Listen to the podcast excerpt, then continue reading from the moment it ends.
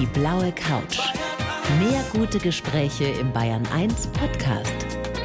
Und hier ist Thorsten Otto. Angelika Fell und Luisa Wöllisch. Herzlich willkommen, ihr beiden. Hallo. Hallo, danke. Schön, dass ihr da seid. Und wir haben uns gerade nicht, dass die Bayern 1 Hörerinnen und Hörer sich jetzt wundern. Wir haben uns darauf geeinigt, dass wir uns duzen.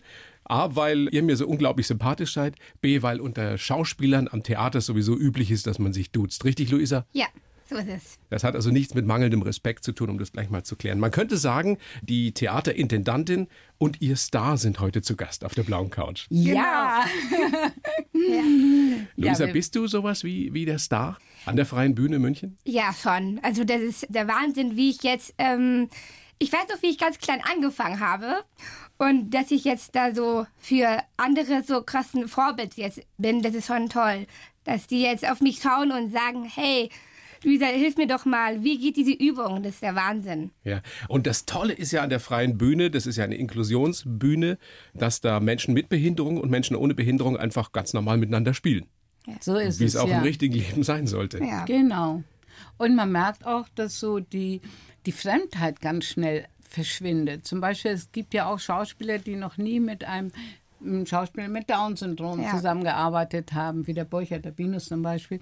Und wenn die dann so mal ans Proben kommen und vielleicht eine Woche geprobt haben, dann ist das ganz einfach, ganz normal. Dann ist diese Fremdheit weg. Und ich glaube, das ist vor allen Dingen etwas, was wir toll zeigen können, auch so auf der Bühne, dass Inklusion, das Miteinander, dass das wirklich funktioniert und daraus auch noch eigentlich ein Mehrwert entsteht. Ja. Luisa, wie ist das denn bei dir? Du hast ja das Down-Syndrom. Merkst du denn, dass am Theater die Vorurteile wesentlich geringer sind als im sogenannten richtigen Leben? Ja, auf jeden Fall. Also ich merke auch, dass es, also so wenn ich so privat auf der Straße unterwegs bin, da schauen mich schon manchmal so die Leute so komisch an oder so, was im Theater eigentlich überhaupt nicht passiert, weil wir sind da so in einer Einheit und so in der Familie, dass man da einfach gemeinsam ähm, daran arbeitet und dann schaut keiner sich so komisch an denkt sich, hä, wer ist die eigentlich oder so.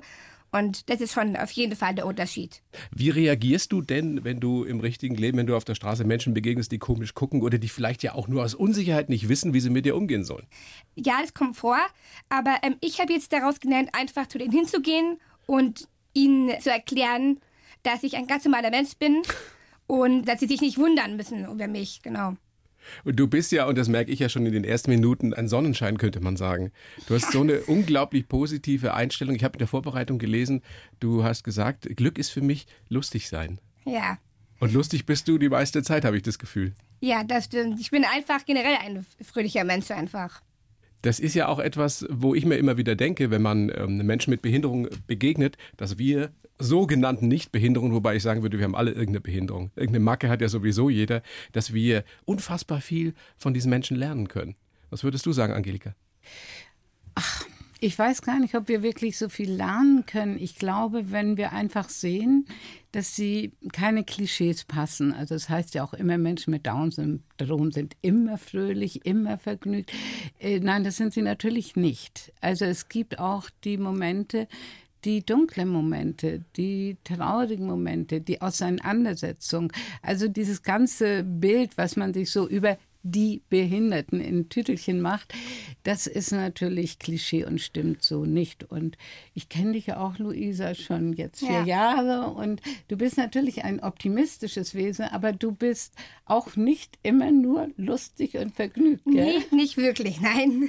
So ist es. Und du spielst ja auch die Rollen, die auch sehr, sehr ernst sind und ja auch ganz, ganz interessant eben sind für Menschen oder Schauspieler mit Down-Syndrom, weil das nichts Märchenhaftes ist, sondern äh, wenn die Luisa in Hamlet die Ophelia spielt zum Beispiel, Wow. ja. Und dieser Monolog, den du da oben auf der Höhe eines Baugerüsts spielst und äh, sagst, das ist so berührend. Und ich glaube, da hat so ein Theater wie wir nochmal so ein kleines Plus, so einen kleinen Mehrwert, weil diese Berührung ganz, ganz unmittelbar passiert. Luisa, was sind denn so die bescheuertsten Vorurteile, denen du begegnest, mit denen du konfrontiert bist über Menschen mit Down-Syndrom? Ähm, also, da muss ich wirklich mal überlegen, weil ich kenne es eigentlich nicht so wirklich. Aber wenn ich wirklich sehr intensiv überlegen würde, würde ich sagen, also so Vorurteile würde ich sagen, sind halt, dass halt den Menschen mit Down-Syndrom nicht so viel zugemutet wird. Dass sie halt sofort so ins Behinderte abgeschoben werden und du kannst ja eh nicht so viel. Und klar, jeder Mensch muss was lernen. Und ähm, deswegen finde ich es ein bisschen schade, so dass die paar andere Menschen, sag ich jetzt mal, so die Down-Syndrom-Leute sehr unterschätzen, weil wir sind ja auch Leute in der Gesellschaft, die ähm, das ja auch lernen müssen und deswegen würde ich sagen, sind das für mich, also richtige Vorteile habe ich noch nie miterlebt, kann ich nicht beschreiben, aber genau. Auf jeden Fall bist du ja eine sehr erfolgreiche Schauspielerin. Ja. Ähm, du äh, bist jetzt in deiner oder demnächst in deiner ersten Hauptrolle zu sehen in einem Kinofilm. Ja. Goldfische heißt der. Ja. Wo du an der Seite von äh, Tom Schilling spielst. Birgit Minichmeier ist, glaube ich, mit dabei. Ähm, Axel Stein ist mit dabei. Also eine richtig große Geschichte, eine ganz tolle Komödie. Wie stolz bist du da drauf, dass das funktioniert hat als ganz junge Frau? Das kann ich gar nicht beschreiben. Das ist einfach der Wahnsinn, dass ich jetzt da so mit so großen Stars drehen darf. Ich habe ja auch an der Seite von Jella Hase aus Facke Goethe ja Stimmt, gespielt. Jella Hase ist auch noch mit dabei. Ja. Also das war schon wow, dass ich jetzt, ähm, ich muss wirklich sagen, ich kenne sie nur aus den Filmen, wie sie da aussah und so. Deswegen war es schon so, wow, jetzt stehe ich neben so einem Star und ich bin eher noch so unerfahren vom Film her. Aber es war so toll. Die haben mich so gut angenommen und war richtig toll. Angelika, du sitzt gerade daneben, neben deinem Star an der Freien Bühne München und bist wahrscheinlich äh, auf der einen Seite super stolz, auf der anderen Seite ein bisschen traurig, weil äh, der Film sie dir ja so ein bisschen weggenommen hat. Ne? Ja, natürlich, ich platze vor Stolz. Also ich bin so, so stolz auf Luisa, die das alles so großartig gemacht hat. Und wir haben ihr alle das so gegönnt. Luisa war eigentlich besetzt mit der Marie in Wojcek. Und als die Castingagentur anrief, habe ich gesagt, ja, na klar, das ist ja wunderbar, wenn sie da zum Casting kommen kann. Aber sie hat äh, ab Mitte Juli keine Zeit, weil wir im Oktober Premiere von Wojcek haben und sie die Marie spielt. So ja. ist das für gefragte Stars. Auf Ja, der einen Seite ja. Theater, auf der anderen Seite Film. Wie würdest du sagen, was ist für dich der Unterschied? Der Unterschied ist, dass man auf der Bühne auf Punkt genau ähm, wirklich abliefern muss. Das ist im Film nicht so. Beim Film ist es wirklich so, dass du das komplett durcheinander drehst. Da drehst du mal eine Szene am Abend und dann wiederum drehst du eine Szene mitten in der Nacht. Also das ist wirklich ein totaler Unterschied. Auch vom Text lernen, wie ich sage, ist es ein gewaltiger Unterschied, weil du auf der Bühne alles nicht an und du hast diesen Druck und du musst diesen Text ähm, aussprechen und im Film kannst du einfach frei spielen. Ja, Und das fällt dir beides gleich leicht? Was würdest du sagen, Angelika, was ist das größte Talent von Luisa? von Luisa, dass sie mh, oder dass du unbefangen an die Rollen herangehst. Und das, glaube ich, ist ein ganz, ganz tolles Talent, diese Unbekümmertheit in der Auseinandersetzung mit einer Rolle. Und dass du wirklich dich in diese Rolle hineinversetzt, dass du sie wirklich auch erarbeitest, dass du auch sehr fleißig bist äh, und dass du Wow. eine Noch ein Kompliment, Ja, und, und diese wirklich unglaubliche Bühnenpräsenz. Was ist für dich das Beste am Spielen, Luisa? Das Beste am Spielen. Ähm, das Beste am Spielen ist für mich, dass ich da einfach, ähm, wie gesagt, wie Angelika schon gesagt hat, in eine Rolle schlüpfen kann, die ich noch nie zuvor gespielt habe. Ich habe noch nie zuvor die Ophelia gespielt in meinem ganzen Leben. Und es ist einfach, ähm, ja, so wahnsinnig toll, dass ich da jetzt, wie gesagt, in so, sag ich jetzt, in Klassiker reinschlüpfen kann. Ja. In Goldfische geht es ja darum, dass ein Banker einen Autounfall hat, danach ist er querschnittsgelähmt und er zieht dann, weil ihm die Decke auf den Kopf fällt, in eine Behinderten-WG. Also da sind Menschen mit Behinderung, mit den unterschiedlichsten Behinderungen. Da ist eine dabei ähm, von Birgit Minichmeier gespielt, die ist blind. Ja. Dann zwei, toll, ja. zwei Autisten dabei. Ähm, ich weiß nicht, wer ist noch mit dabei? Also wie gesagt, Oliver, der Querschnitt, Der Querschnittsgelähmte. Querschnittsgelähmte.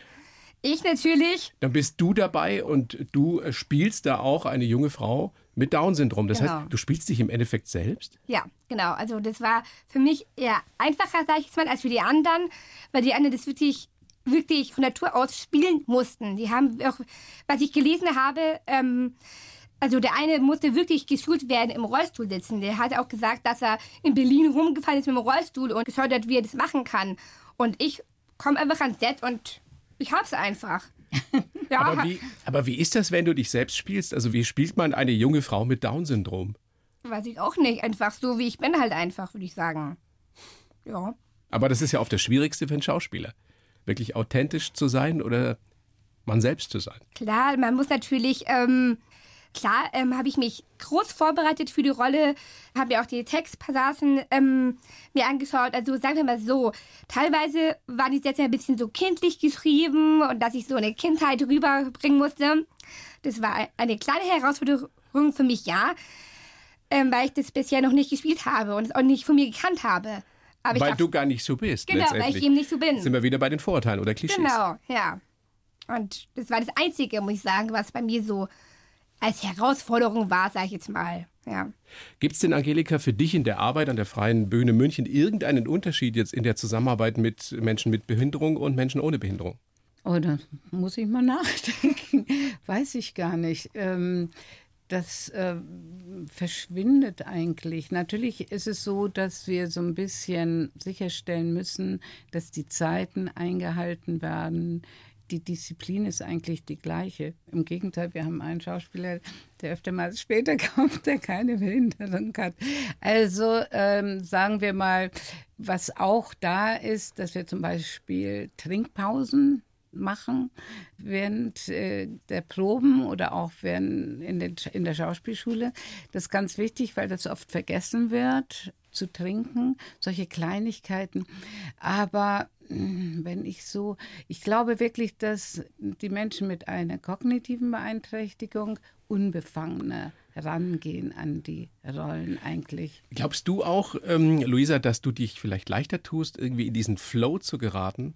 Ich meine, es geht ja ums Spielen und Erwachsene haben ja oft ein Problem damit weil die Probleme damit haben, Kontrolle abzugeben. Ja, das stimmt. Das habe ich auch teilweise am Set gemerkt, dass sie so von sich so motiviert waren, dass sie das ja gar nicht schaffen und dass sie die ganze Zeit gedacht haben, ja, das würde ich ja nie machen und das bin ich nicht, also das bin nicht ich. Aber ich muss sagen, man muss, ähm, da habe ich mir auch gedacht, ähm, ich meine, für was bist du dann ein Schauspieler? Du musst es können, du musst es abrufen können. Das heißt, diese Profis, die ja schon zum Teil wesentlich mehr Hauptrollen gespielt haben ja. als du, die konnten von dir dann doch noch einiges lernen. Ja. Die haben richtig viel von mir gelernt. Also, ja. Was denn noch? Also, ich weiß gar nicht, ich habe das nicht so wirklich mitbekommen. Aber was ich mitbekommen habe, ist, dass sie wirklich teilweise so in den Drehpausen mich angeschaut haben, okay, äh, wie spricht sie, wie bewegt sich und das haben sie dann nachgemacht und das fand ich toll dass sie da so, wie soll ich es erklären, ähm, dass sie einfach ähm, gesehen haben, wie ich offen mit Menschen spreche und so. Genau, und da haben sie halt sehr viel davon lernen können. Es ist ja ein Klischee über Menschen mit Down-Syndrom, dass die so offen auf andere zugehen, dass ja. die sich so leicht damit tun. Würdest du dieses Klischee bestätigen? Ja, auf jeden Fall. Ich bin so ein Mensch, der sehr offen ist und ich finde, jeder Mensch, egal ob er eine Beeinträchtigung hat oder nicht, sollte offen sein. Aber viele Menschen ohne sogenannte ja. Behinderung sind ja nicht so. Die sind ja eher verschlossen. Ich meine, die Erfahrung, die haben wir alle schon gemacht. Die mache ich ja ganz oft auch in meiner Show hier. Dass es Erwachsene, gerade auch erwachsene Schauspieler gibt oder große Schauspieler, die sich sehr schwer damit tun, über sich oder von sich zu erzählen. Ja. Ja. Es ist natürlich öfter auch schon so, dass es eine gewisse Distanzlosigkeit da ist ähm, von jungen Menschen oder Kinder mit Down-Syndrom zum Beispiel. Aber das sind halt auch Dinge, die dann äh, gelernt werden, einfach Distanz zu halten, wie benehme ich mich und so weiter. Das hat mit Erziehung zu tun und nicht mit Behinderung. Hast du denn viel mit anderen ähm, Kindern oder Jugendlichen oder Erwachsenen mit Down-Syndrom zu tun, Luisa? Nee, hatte ich bis jetzt noch nicht. Also ähm, in meiner Schulzeit zum Beispiel, also ich hatte schon Freunde mit Down-Syndrom schon, schon, aber so richtig Erfahrungen mit, ähm, sag ich mal, mit ähm, Jan Zubik, der ja in Hamlet mitgespielt hat, der im Rosso saß, hatte ich doch nie so eine richtig große Erfahrung gehabt. So mit ihm zu kommunizieren, wie gehe ich mit ihm um, ist es für ihn okay, dass ich ihn anfassen darf? Ja. Würdest du sagen, Angelika, da gibt es irgendwas, was, was Menschen mit Down-Syndrom verbindet? Also zum Beispiel mein Sohn, der Dennis, der war, als er klein war, wollte er überhaupt nicht mit anderen Kindern mit Down-Syndrom zusammen sein, sondern er wollte und will es, glaube ich, auch heute noch immer so ganz normal dazugehören. Und ähm, ich glaube, dass ähm, diese Unterscheidung macht er zum Beispiel nicht, und ich weiß nicht, ob du sie machst, Luisa, aber ähm, das ist ja immer schwierig. Jeder ist ein Individuum. Und ob er nun das hat oder jenes hat, wie du sagtest, jeder hat so seine Macke. Und dieses Individuum ist wichtig in einer Gesellschaft, im Zusammenleben und so weiter. Aber dieses Wir, das finde ich, kann man auch haben, aber dann, wenn man zum Beispiel auf eine Demo geht, dann ist man ein Wir, dann ist man. Wenn ein Sinn dahinter steckt. Genau. Das ist schon richtig. Aber grundsätzlich neigen wir Menschen dazu, und die meisten von uns sind einfach auch so, dass wir auf den ersten Eindruck gucken. Und der erste Eindruck ist natürlich dann erstmal, schau mal, die Luisa sieht ja vielleicht ein bisschen anders aus. Ja, das erleben wir natürlich ständig. Also Aber das ist für dich wahrscheinlich normal, Luisa, Das ist inzwischen. total normal für mich. Ich habe da auch mir sowas angewöhnt, in der U-Bahn zum Beispiel. Äh, der Dennis, der sieht das gar nicht mehr. Dein Sohn? Ja. Mein Sohn. Und mir macht es aber was aus. Mich macht es auch ein Stück weit Ja, das wütend. stimmt. Ist, bei, ähm, ist auch bei meiner Mutter so, dass sie so, manchmal sieht sie Leute, die mich total komisch anschauen, zum Beispiel, ich will jetzt keinen diskriminieren, aber ähm, die Mieterin von uns, die kann mich nicht ausstehen. Die, die mag mich einfach nicht. Ich weiß nicht warum. Da gab es eine Situation, ähm, da bin ich ein bisschen vorsichtig, aber sie hat halt, äh, ich darf natürlich auch als normaler Mensch wählen gehen und so. Und da hat sie gesagt, ja, sie ist hier so behindert, dass ich nicht wählen darf. Das hat sie zu dir gesagt. Das hat sie offiziell in einem offiziellen Raum zu mir gesagt, ja. Aber weißt du, ich denke mir manchmal, klar gibt's ich hab neulich einen guten Spruch gehört, jeden Morgen steht irgendwo ein Depp auf. Ja, und so ist es. Und es sind mehr Deppen, die es gibt. Aber vielleicht ist die Frau einfach auch nur unsicher und weiß einfach nicht, Ja. wie sie mit dir umgehen Das habe soll. ich mir auch gedacht, ja. Trotzdem ist es nicht zu entschuldigen, finde ich. Ja, klar. Ja, dämlich. Demokratische Rechte abzusprechen, finde ich, geht gar nicht. Also, und ich denke auch, dass man sich wehren muss. Also, man kann nicht sagen, ja, der hat, ist halt ein Depp, sondern zum Beispiel in der U-Bahn, wenn jemand den Dennis anstarrt oder dich Ja. oder wen auch immer, dann starr ich zurück. und ziemlich böse. Und dann entsteht so ein bisschen, uh, was war das nun?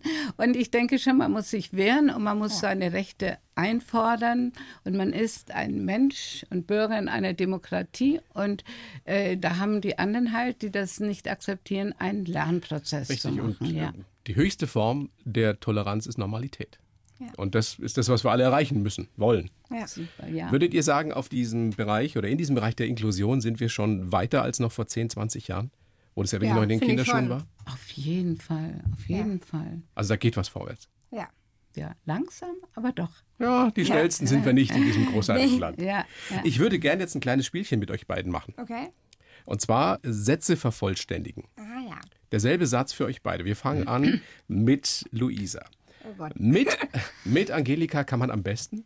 Mit Angelika kann ich nicht am besten ähm, lachen und ähm, einfach miteinander kommunizieren.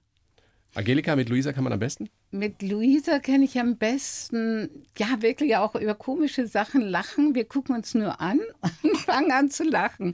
Gerade auch, wenn wir so Situationen haben, wo äh, gerade bei den Stücken oder so irgendwas geht schief oder so. Oder jemand ist total aufgeregt und hektisch oder sucht ein Kostüm und in der Maske ist irgendwas. Und wir gucken uns an und lachen. Mit Angelika, Luisa kann man überhaupt nicht. Kann ich nicht sagen. Also ich habe wenige Momente, wo ich mich mit Angelika irgendwie streite oder so. Also gar nicht eigentlich. Also streiten kann man mit ihr nicht, glaubst du? Nein, überhaupt nicht. Sie ist ein viel zu offener und ehrlicher Mensch. Angelika, Ja. mit Luisa kann man nicht? Mit Luisa kann man nicht ähm, sich blöd benehmen. Du benimmst dich nie daneben? Nö, nicht, dass ich wüsste. Kaum, das glaube ich nicht. Jeder Mensch benimmt sich doch mal daneben, oder? Bist du so perfekt erzogen Ja, und so ein höflicher, zuvorkommender Mensch? ja. Ja, Also können wir doch alle was lernen von Luisa. Würde ich über mich niemals behaupten, dass ich, dass ich mich nie daneben benehme. naja, du, manchmal Angelika? ich, ach, natürlich, häufig, aber es macht mir nichts aus. Es ist mir eigentlich so dieses äh, peinlich sein oder so, boah, ja, ist jeder Mensch, finde ich nicht so tragisch, muss ich sagen. Luisa, nächster Satz. Ähm, Angelika kann am allerbesten. Ähm, die Organisation der Freiwilligen München, würde ich sagen. Ja, Danke. Dann ist sie ja ganz richtig in ihrem Beruf. ja. Und Luisa kann am besten coachen, jetzt was ganz Neues, eine neue Herausforderung, dass sie Coach Als Schauspiellehrerin arbeiten? Ja. Assistentin jetzt ist und macht auch schon, kann schon eine ganze Stunde geben.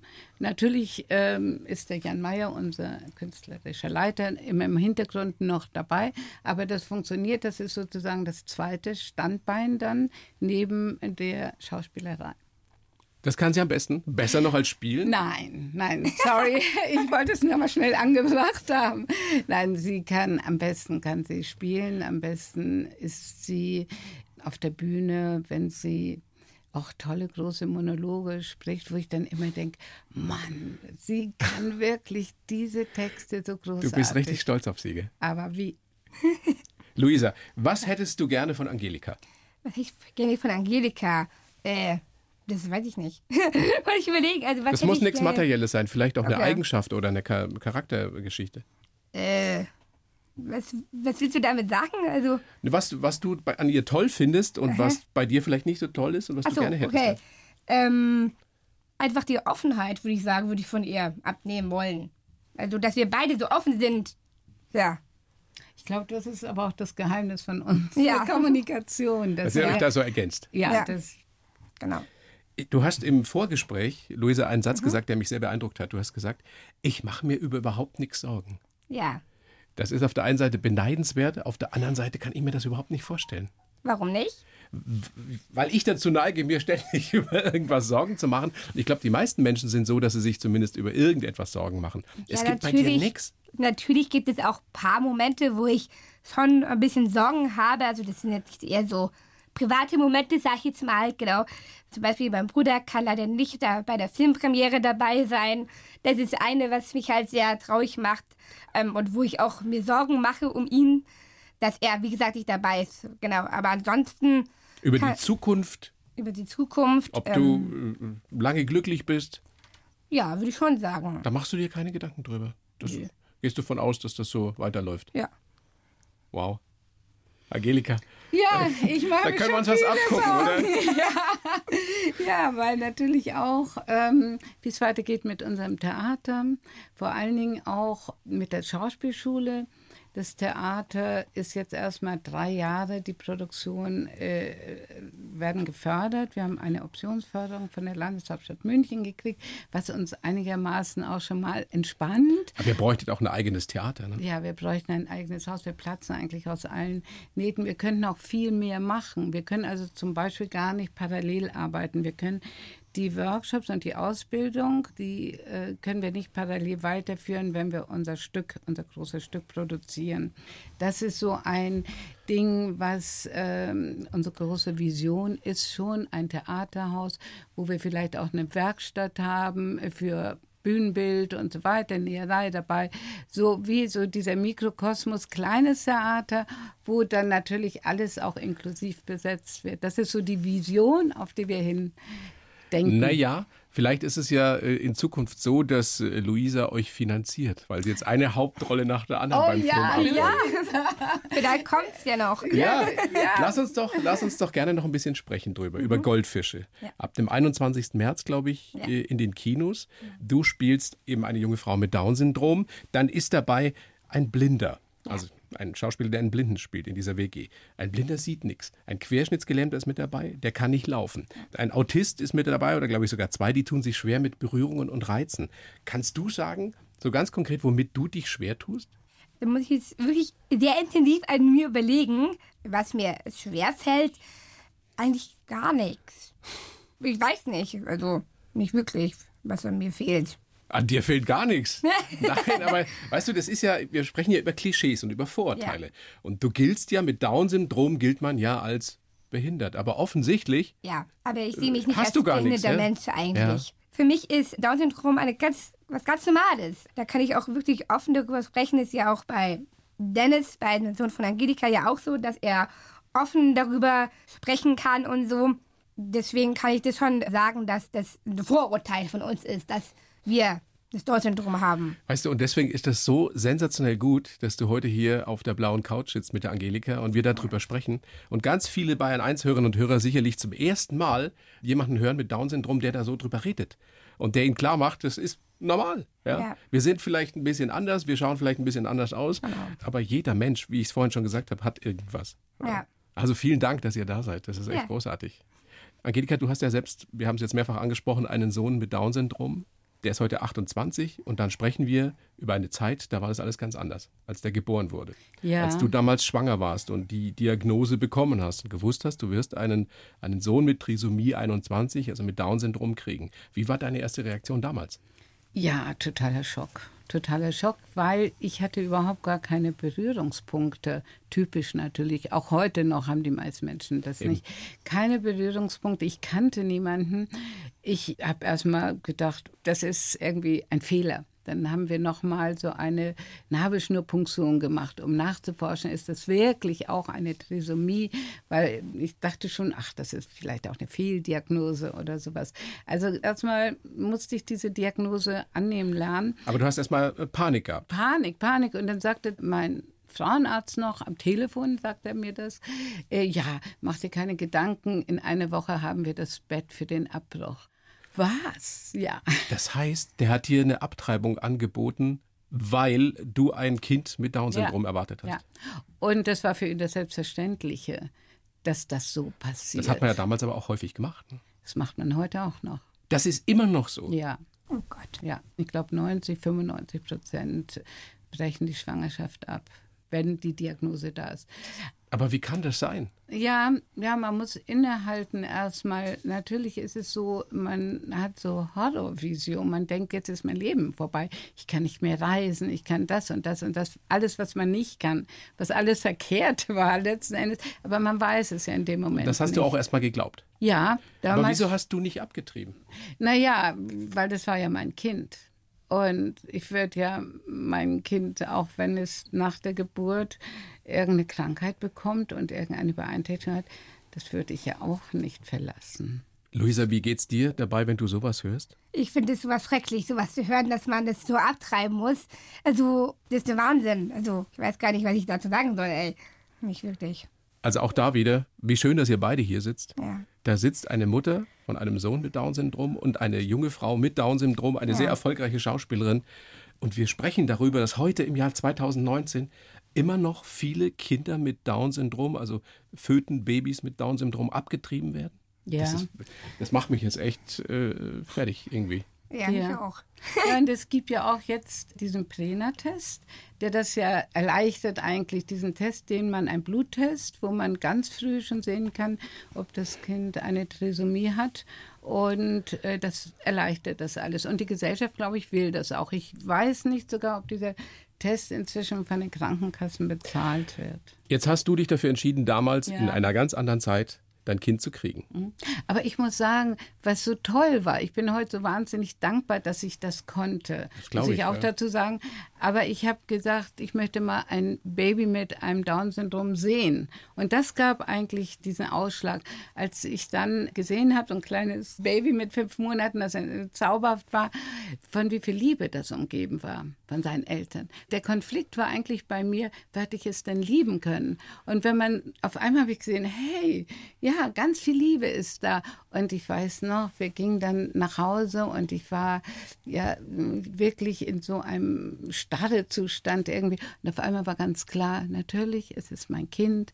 Ich liebe es. Ich werde ihm auch wieder klassische Musik vorspielen im Bauch und konnte mich wirklich richtig freuen. Und das war schön. Und es war natürlich alles schon vorbereitet zur Geburt.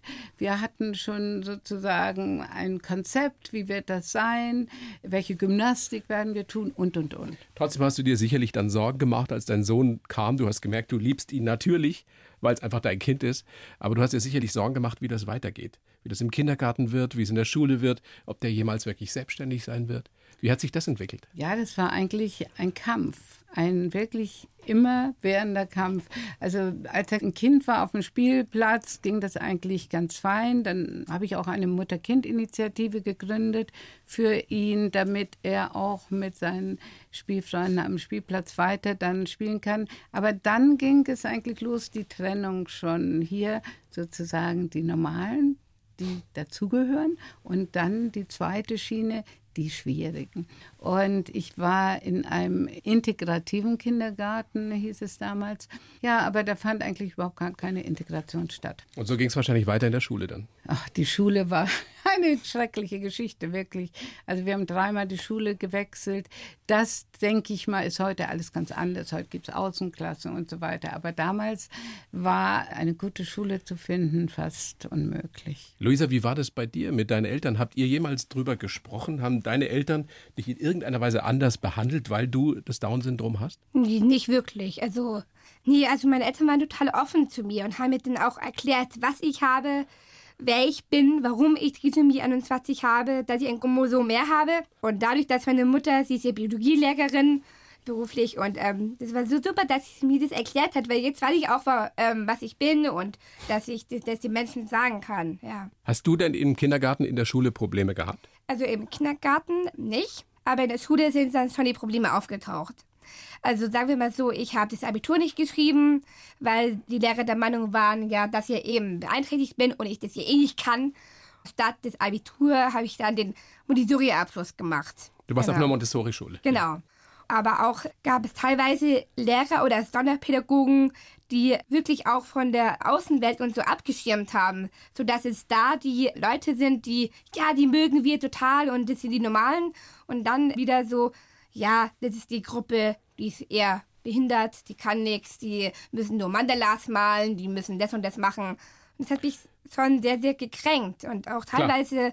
hatte ich auch Zugbegleitungen gehabt, die mich nicht so angenommen haben, wie ich bin. Die haben dann eher mit mir gestritten oder, also das war wirklich wow. Und, und würdest du sagen, Angelika, Inklusion ist, ist die Lösung dafür? Ja. Also Menschen mit Behinderung und Menschen ohne Behinderung eben zusammenzubringen, zusammen zu erziehen, zusammen ja. zu lehren? Ich glaube, das fängt sozusagen in der Krippe schon an.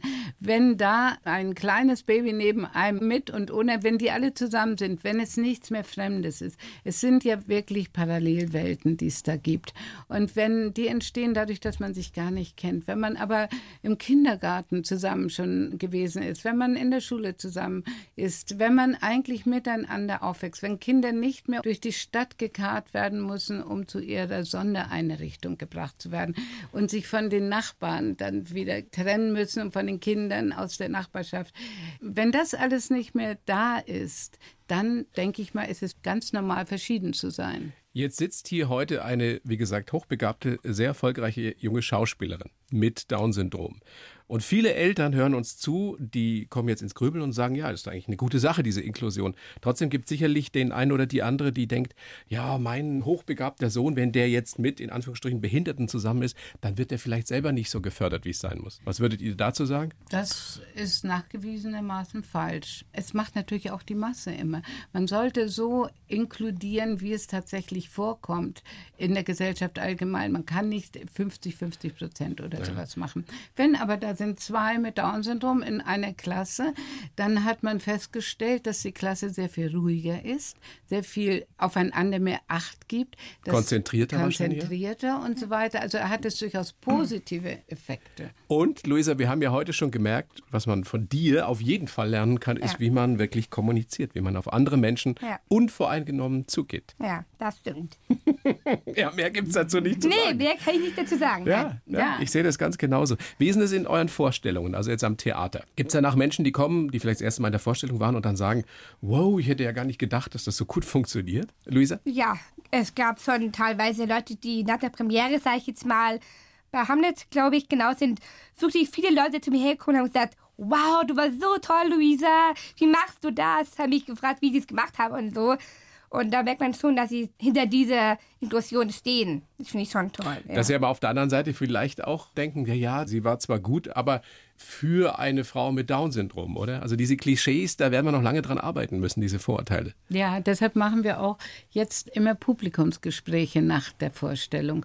Und da bleiben fast immer alle Leute sitzen. Also das schon das Interesse ist da und das freut uns natürlich total. Und dann auch eben dieses Erstaunen, hey ja, so anders sind die gar nicht, die anderen. Ja. Und wir haben ja in unserer Schauspielschule immer Werkschauen auch. Die nächste ist jetzt im März und die sind offen für alle und die sind immer proppevoll, wo wir auch zeigen, wie wir arbeiten, was wir erarbeitet haben in dem Quartal.